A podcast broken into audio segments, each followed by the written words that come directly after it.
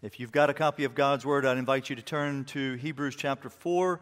We'll begin reading in verse 14, and I'll read through verse 10 of chapter 5.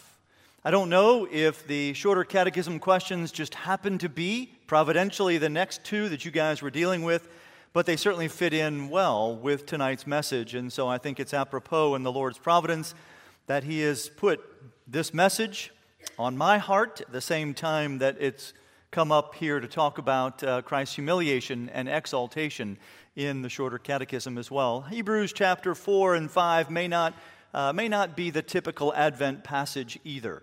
We looked at Zephaniah chapter 3 this morning. That one, no doubt, is a little more atypical. Hebrews chapter 4 and 5 fit better with the theme of Advent because they focus on the person and work of Jesus Christ. So we'll look at what the apostle has to tell us here Beginning in verse 14 of chapter 4, let me read, and then we'll open with a word of prayer. Hebrews chapter 4, beginning in verse 14. Since then, we have a great high priest who has passed through the heavens, Jesus, the Son of God. Let us hold fast our confession. For we do not have a high priest who is unable to sympathize with our weaknesses, but one who in every respect has been tempted as we are, yet without sin. Let us then, with confidence, draw near to the throne of grace, that we may receive mercy and find grace to help in time of need. For every high priest chosen from among men is appointed to act on behalf of men in relation to God, to offer gifts and sacrifices for sins. He can deal gently with the ignorant and wayward, since he himself is beset with weakness. Because of this, he is obligated to offer sacrifice for his own sins, just as he does for those of the people. And no one takes this honor for himself, but only when called by God, just as Aaron was. So also Christ did not exalt himself to be made a high priest, but was appointed by him who said to him, You are my son. Today I have begotten you. As he says also in another place, You are a priest forever, after the order of Melchizedek. In the days of his flesh, Jesus offered up prayers and supplications with loud cries and tears to him who was able to save him from death. And he was heard because of his reverence. Although he was a son, he learned obedience through what he suffered. And being made perfect, he became the source of eternal salvation to all who obey him, being designated by God a high priest after the order of Melchizedek. Amen. Thus far, God's holy, inerrant word, may he add his blessing to it. Let's look to him together in prayer. Our Father and our God, we come before you as your people. This is your word. We are your children. We are the sheep of your pasture. We belong to you. And so, Father, we come asking that you would draw near, that you would rend the heavens, that you would come down and visit us, your people, that you would take your word and that you would write its truths upon our hearts and minds, and that you, Father, would bind up the hurts and the doubts and the fears and the anxieties, that you, Father, would take your word and apply it as medicine to our souls, that we might hear the message of the apostle and be encouraged and strengthened to go on for another week, Father, having heard from you, having been ministered to by you. And so, Father, we come in advance thanking you for all that you will do in and through your word, even this very evening. Bless us and keep us, we pray, for we look to you expect, expectantly. For it's in Jesus' name we pray. Amen. Now, I wonder even here at Christ Covenant Church, even here in the evening service, no doubt, if there are any who are struggling in the Christian faith. I wonder if there are any who feel perhaps a little cold hearted toward the Lord, maybe a little fearful. Maybe there was an opportunity even this last week for you to share the gospel with someone. Maybe it was a neighbor. Maybe it was a classmate. Maybe it was someone that you work with. Maybe gathered around the water cooler or the coffee pot or whatever it may be, or just eating lunch in the cafeteria. You had an opportunity to talk about Jesus and you were afraid. You failed to give testimony to the Lord. Maybe. Maybe it's been a hard week, a hard month, a hard year. And God's providence has seemed to be difficult. Maybe you don't understand. Maybe the doctor has said it's cancer in your life. Maybe it's a family member's life. Maybe you've been struggling with something else. Maybe it's job loss. I don't know where you are, but my guess is that many of you, at least, if not all of you, are struggling in some way, shape, or form. All of us, you know, are called to be strugglers. I love the word, the, the name um, that the Lord gives to his people. Isn't it fascinating that when he wrestles with Jacob and puts Jacob's hip out of place and changes Jacob's name, he gives him the name Israel? I've always wondered why he chose Israel. Why did the Lord not choose victorious ones in Christ? Why didn't He choose those who have no problems? He could have chosen any name to give to His people, both Old Testament and New, because those of us who believe in Christ, we are children of Abraham. We are the new Israel of God. The name Israel, if you know anything at all about the Old Testament, more than likely means something like, given the context especially in which it was given, he who strives or struggles with God. Isn't that fascinating? Of all of the names God chose or could have chosen to give to his people, both Old and New Testament, he chose strugglers. What that means is God was telling us, he was telling his people, he's been telling us all along that the Christian life, the life lived in union and communion with him, is going to be a life of struggle. We're going to struggle with the Lord, if you will, in His providence when things happen in our lives that are not what we would choose for ourselves. We're going to struggle with the circumstances of our lives and why God would allow certain things to happen. We're going to struggle against sin. That's going to be the life of the Christian. From the time we come to faith in Christ, you and I are going to be defined by struggle struggle with the things of the world, struggle against the world, struggle within ourselves, the Romans 7 struggle that Paul talks about. Doing what we do not want to do and not doing those things that we want to do. Oh, wretched man that I am. Who will deliver me from this body of death? Thanks be to God in Christ Jesus our Lord. That's the struggle of the Christian life. And that, I think, if I know anything at all about myself, I have to think you guys, many of you, are there too. So much of the Christian life is one of struggle. And given that reality, I think this passage has a lot to say to us. Not only at this time of year, the Advent time, when we think on the life uh, and ministry of our Lord Jesus Christ, but, but given especially what this passage is focusing in on about Christ. As I was thinking through Hebrews chapter 4 and 5, a, a, quotation from Samuel Rutherford came to mind. If you don't know the name Samuel Rutherford, he was a 17th century Scottish pastor. He was one of the members of the Westminster Assembly one of the framers of the Westminster Confession, shorter and larger catechisms. He was the Scot who stayed perhaps the longest of all of the Scots uh, at the Westminster Assembly. Samuel Rutherford at one point said this in one of his letters. He said, Now would to God that all cold blooded, faint hearted soldiers of Christ would look again to Jesus and to his love. And when they look, I would have them to look again and again and fill themselves with beholding of Christ's beauty. One of the things I love about Hebrews is it gives us Jesus again and again and again.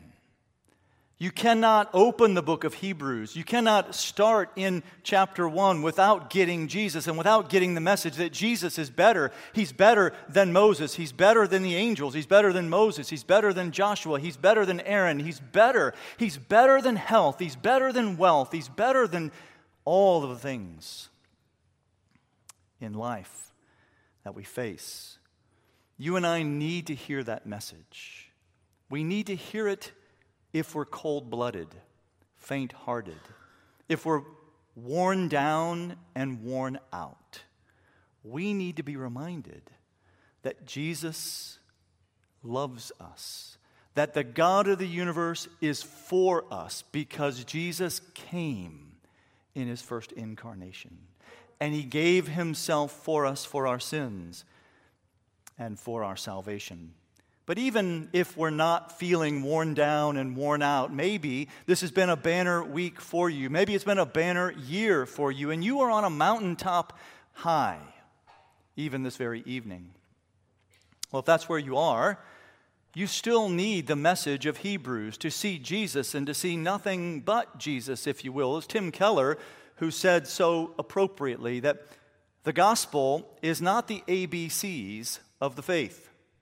It's the A to Z of the faith.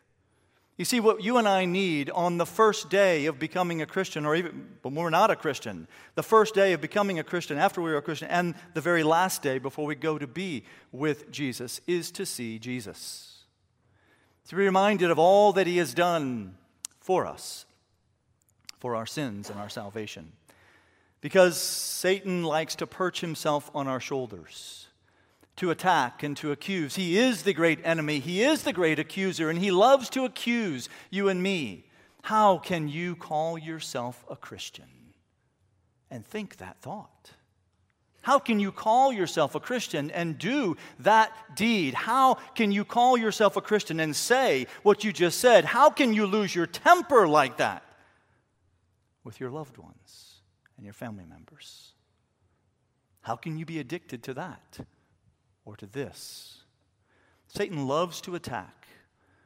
And the message that you and I need to hear is that God is for us in Christ Jesus.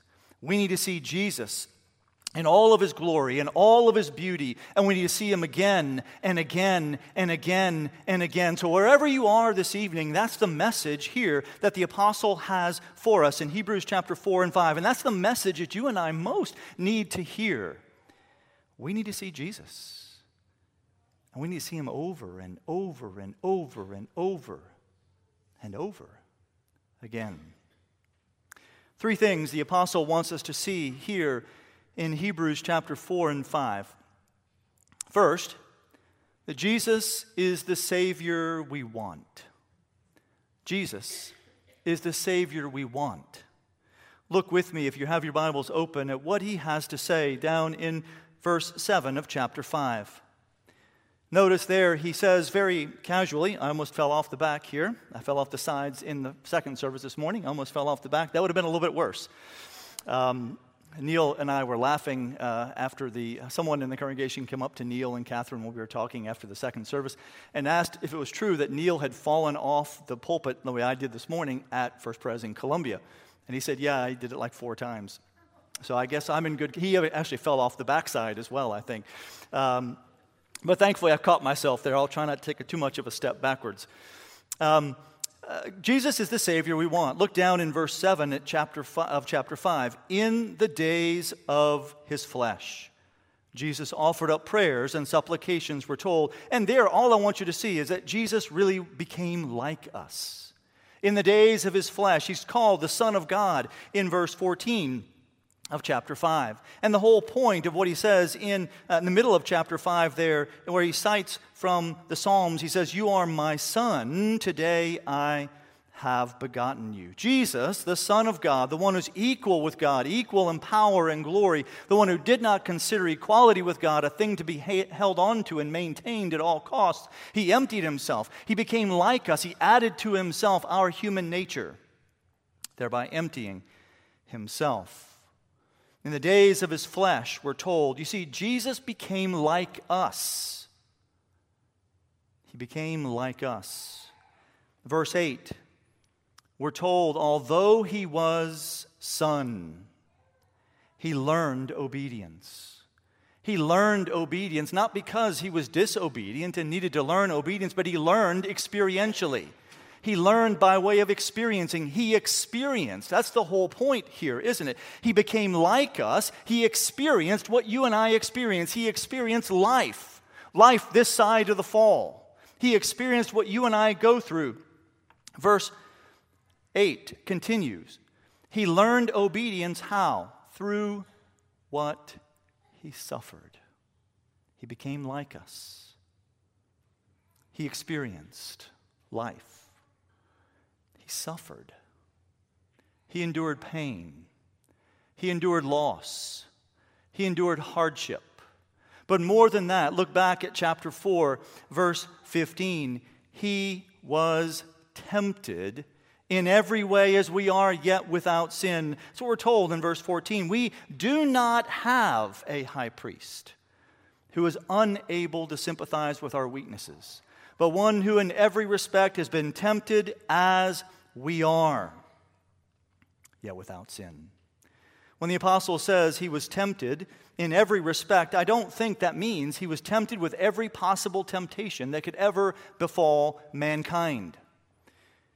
I don't think he was, and, and, that, that, and I think that's not necessary. It's, it's not necessary that Jesus, in order to understand us, be tempted in exactly the same ways that each one of us is tempted. If we took all of the ways that each one of us has ever been tempted, or perhaps ever will be tempted, and we put them all together in one boat, in one basket, and we looked at that as one whole, it's not necessary in order for Jesus to understand who we are in order for him to get us, it's not necessary that he experience every single temptation known to mankind.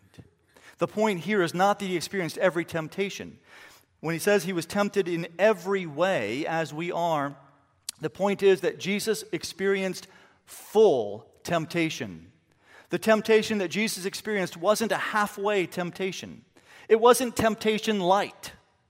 Jesus experienced the full scope, the full range of temptation. He was tempted in every way that you can be tempted in terms of the scope and the weight and the extent of temptation. Jesus knew temptation, really and truly. You see the whole point of what this says. He became like us. He experienced life this side of the fall. He knew what it was to suffer and to hurt and to grieve and to mourn loss. He knew what it was to weep, to lose loved ones, and eventually to be tortured, to be abused, to be mocked, spat upon.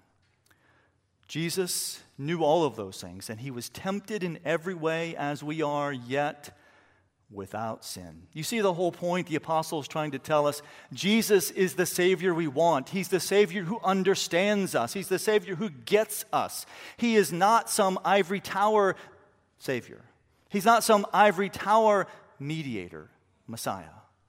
No, He entered our experience. He became like us in every way, yet without sin. So you see, that's why the apostle can so easily say, in verse 16. Therefore, let us, which is what he says, let us then, let us therefore, with confidence, draw near to the throne of grace, that we may find mercy and find grace to help in the time of need. Let us therefore, with confidence, not with arrogance, but with confidence, we can go boldly to Christ because he gets us. He understands you. He understands what makes you tick. He understands temptation. He understands experience. He understands life as a human being this side. of the fall. Jesus is not the unapproachable Messiah, but the exact opposite. He's the one we can go to just as we are, riddled with sin, broken, weak, run down, run out. Jesus gets us. He's the Savior we want. Isn't that the Savior you want? I don't want a Savior who doesn't understand what I'm going through. I don't want a Savior who doesn't get what we, or doesn't experience what we go through. Jesus, that's the whole point, is that very Savior held out for us here by the apostle.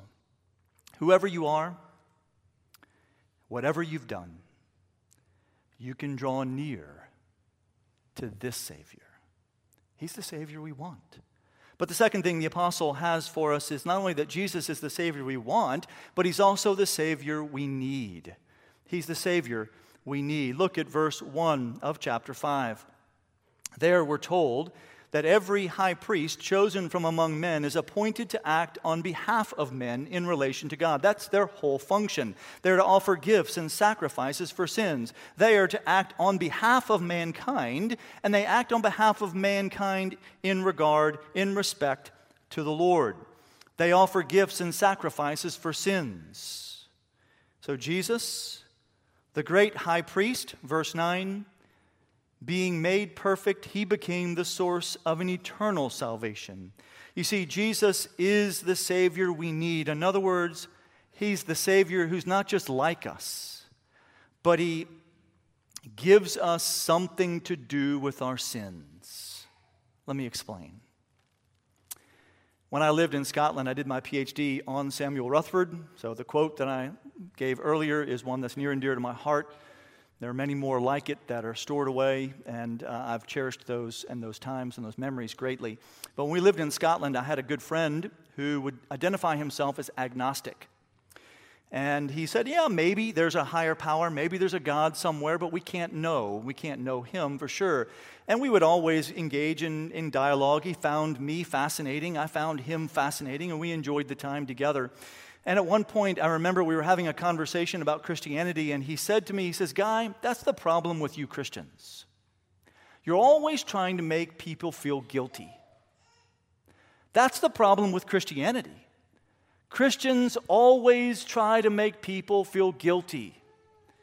And I looked at him and I said, Colin, Christianity doesn't make anyone feel guilty. Christians don't make people feel guilty. You already feel guilty. Everyone feels guilt. The question is, or the thing is, Christianity gives you something to do with your guilt. Because the world has nothing else to offer. We all feel guilty.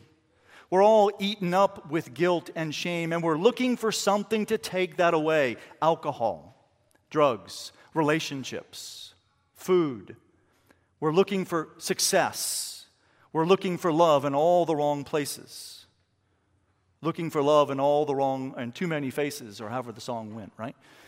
But we're looking for something to take away that guilt, to satisfy, to tide us over, and nothing does. The guilt remains.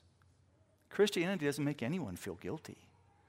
Christianity gives you the only thing that can deal with your guilt once and for all. That's Jesus. He's the high priest we need because he came and he offered himself as a sacrifice for sins, as the great high priest and the great sacrifice, offering himself once for all time, so that all who would put their faith in Christ would have their guilt atoned for and their sins taken away. You know, the most important question in life is not, does God exist? The most important question in life is not, why am I here? The most important question in life is, what do I do with my guilt? Jesus is the Savior we need. He's the Savior we need. And that's why, no doubt, the apostle can say in verse 14, Since then, because we have such a great high priest who has already passed through the heavens, Jesus, the Son of God. Let us hold fast our confession. Where else are you're going to go? Jesus is the one who takes away your guilt. Jesus is the Savior of the world. Are you going to turn to alcohol? You're going to turn to drugs? You're going to turn to relationships? You're going to turn to health or wealth or success, reputation? You're going to turn to something in this life that cannot take away guilt. No, Jesus is it. Let us hold fast our confession without wavering to the end. Jesus is the Savior we want. Jesus is the Savior we need. Thirdly, and finally, Jesus is the Savior we worship. He's the Savior we serve, we, we are devoted to with all of our lives. I think that's the whole point in what the apostle's laying out for us here, because the whole point of this passage is to show us Jesus and to show that He's greater than any before Him. He's the GOAT, the greatest of all time. There's none like Him. Don't look to Tom Brady. Don't look to LeBron James. Don't look to any of these guys as being the greatest of all time. No, it's not Michael Jordan. It's not LeBron James. It's not any of these guys. It's Jesus. He's the greatest. He's the greatest high priest of all time. He's the greatest everything, greatest human being, the greatest Savior of the world. And the whole point is to highlight that, to showcase that reality. And so in verses 5 and 6, the apostle tells us that Jesus is not just priest, he's not just high priest as Aaron was, but he's also son. You see, Jesus is priest and son. That's why he's the greatest of all time. He's priest and son. Verse 5 He was appointed by him who said to him, You are my son. Today I have begotten you. Jesus is priest and Son. Secondly, he says Jesus is priest and king in verse 6. And then again in verse 10, he refers to this figure, Melchizedek. Now, if you know your Bibles, as I'm sure most of you, uh, almost, or maybe all of you will, you'll know that Melchizedek is a mysterious figure. He appears in Genesis 14 in the Old Testament and then disappears, and we never see from him or hear from him again. He's, his name is taken in Psalm 110 and then obviously here again in the book of Hebrews on a number of occasions. But he appears out of nowhere. His lineage is not given. His mom and his dad are not presented to us. He disappears. We're not told if he has children. He comes out of nowhere and he goes into nowhere in a sense. He is, if you will, eternal. No beginning and no end. His name means King of Righteousness, Melchizedek, quite literally. We're told he's priest. He's a priest of God. And so he is king, uh, king of Salem, which means king of peace, right? And he's king of righteousness, Melchizedek. King of righteousness, king of Salem, he's priest of God. Here is a figure who comes out of nowhere, goes, uh, disappears into nowhere, in a sense, if you will. No beginning, no end. This mysterious figure to which Abraham pays tithes in Genesis chapter 14, who's the king of righteousness and the king of Salem and the priest of God. The man who's king and priest, priest and king. Jesus is that kind of a figure. As we'll see, Jesus is an eternal priesthood. He's not like the Aaronic priesthood in the Old Testament that they very much could trace their lineage. We knew who Aaron's mama was. We knew who Aaron's daddy was. We knew who the Aaronic priests, high priest's parents were. We, they came from moms and dads. They came into the world in the usual way. They had weaknesses that had to themselves be atoned for. But Jesus was not that way. He's a priest not after the order of Aaron, he's a priest after the order of Melchizedek. He's priest and son, priest and king. He's a perfect high priest. Isn't that the whole point? You see, the comparison between him and Aaron. Aaron, we're told, had to still offer a sacrifice for his own sins. Look what the apostle says, beginning in verse 2 of chapter 5. He can deal gently the earthly high priest, can deal gently with the ignorant and the wayward. Why? Because he himself is ignorant and wayward, right? That's the whole point. The high priest can deal with people who are weak and filled with weakness. Why? Because he himself is filled with weakness. He himself is weak. He can deal with sinners. Why? Because he himself is a sinner. But this high priest, this great high priest, the greatest of all time, is himself not weak. He's not sinful. He doesn't need to offer sacrifice for his own sins, but he can still identify with sinners because he became like us in every way, sin accepted. He became like us, and he experienced our life, and he was tempted in every way as we are, feeling the full weight and even greater weight of temptation that we feel in our lives. Jesus is priest and son, he's priest and king, he's perfect priest, and he's the priest forever. You see, the Aaronic priesthood, the Aaronic priest, his priesthood would end when he died, and someone would take his place. But this priest, his priesthood endures forever. And that's why he's a priest after the order of Melchizedek, because Melchizedek has no beginning. There is no mama or daddy listed in the scriptures for Melchizedek. There's no, there's no progeny, there's no children that are listed either. He comes out of nowhere, there's no beginning, and he goes, if you will, into nowhere. There is no end. He is eternal in that sense, although not really, but he's meant to look eternal. And so this Melchizedek is a picture of the eternal priesthood of Jesus. What that means is that you and I have, as the apostle says in verse 9, an eternal salvation. An eternal salvation. We don't have a five minute salvation. We don't have a five month salvation. We don't have a 50 year salvation that lasts as long as the high priest is alive. No, you see, Jesus is a priest forever. And so that means you and I have a salvation that lasts forever. Which is why the apostle will go on to say that he ever lives. He ever lives to make intercession for us. It's been a hard day. It's been a hard week. It's been a hard year. Are you feeling weak and beat down? Are you feeling demoralized, fearful, faint hearted, cold blooded? Worn down, worn out, where are you? Wherever you are, know this that He ever lives to make intercession for you. He ever lives to make intercession for you because He died for you. And now He intercedes for you forevermore forevermore. You and I cannot out sin his intercession. We cannot out sin his intercession. Don't doesn't mean go try. I'm not advocating that tonight.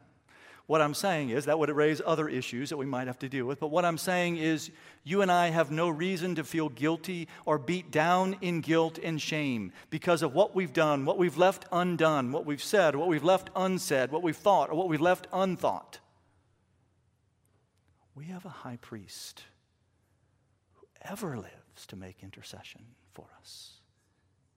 We cannot out sin his intercession. And that ought to lead us to worship. And that's why I say Jesus is the Savior we worship. He's the Savior we want. He gets us. He has stood where we stand. He's experienced what we experience, except for sin. He's been tempted as we are in every way, with the full scope and the full range. He's the Savior we need. He offered Himself once for all time. And He's the Savior we worship because He ever lives to make intercession for the saints. Amen? Let's pray together. Our Father and our God, we come in the name of Christ, grateful for all that you are to us in Christ. Father, we come confessing that we have fallen short of the glory of God. We have been selfish and prideful, even as believers. We have been about ourselves. We have had our eyes fixed upon the world, on circumstances, on the things of this world, created things, rather than on the Creator who is forever blessed. And so, Father, we come confessing that readily to you this evening. We ask that you to remind us that in Christ our sins are forgiven, that Jesus really is the Savior that we want, and He really is the Savior that we need, and He really is the Savior that we worship. And so, Father, my prayer is that for every one of us tonight, this season of Advent might be a season that you remind us of these things again and again and again. And that you would fill our minds and our hearts with a beholding of Christ's glory and beauty. And that you would drive us to worship anew and afresh. For Jesus, the Savior of the world, has come. And it's in Jesus' name we pray. Amen.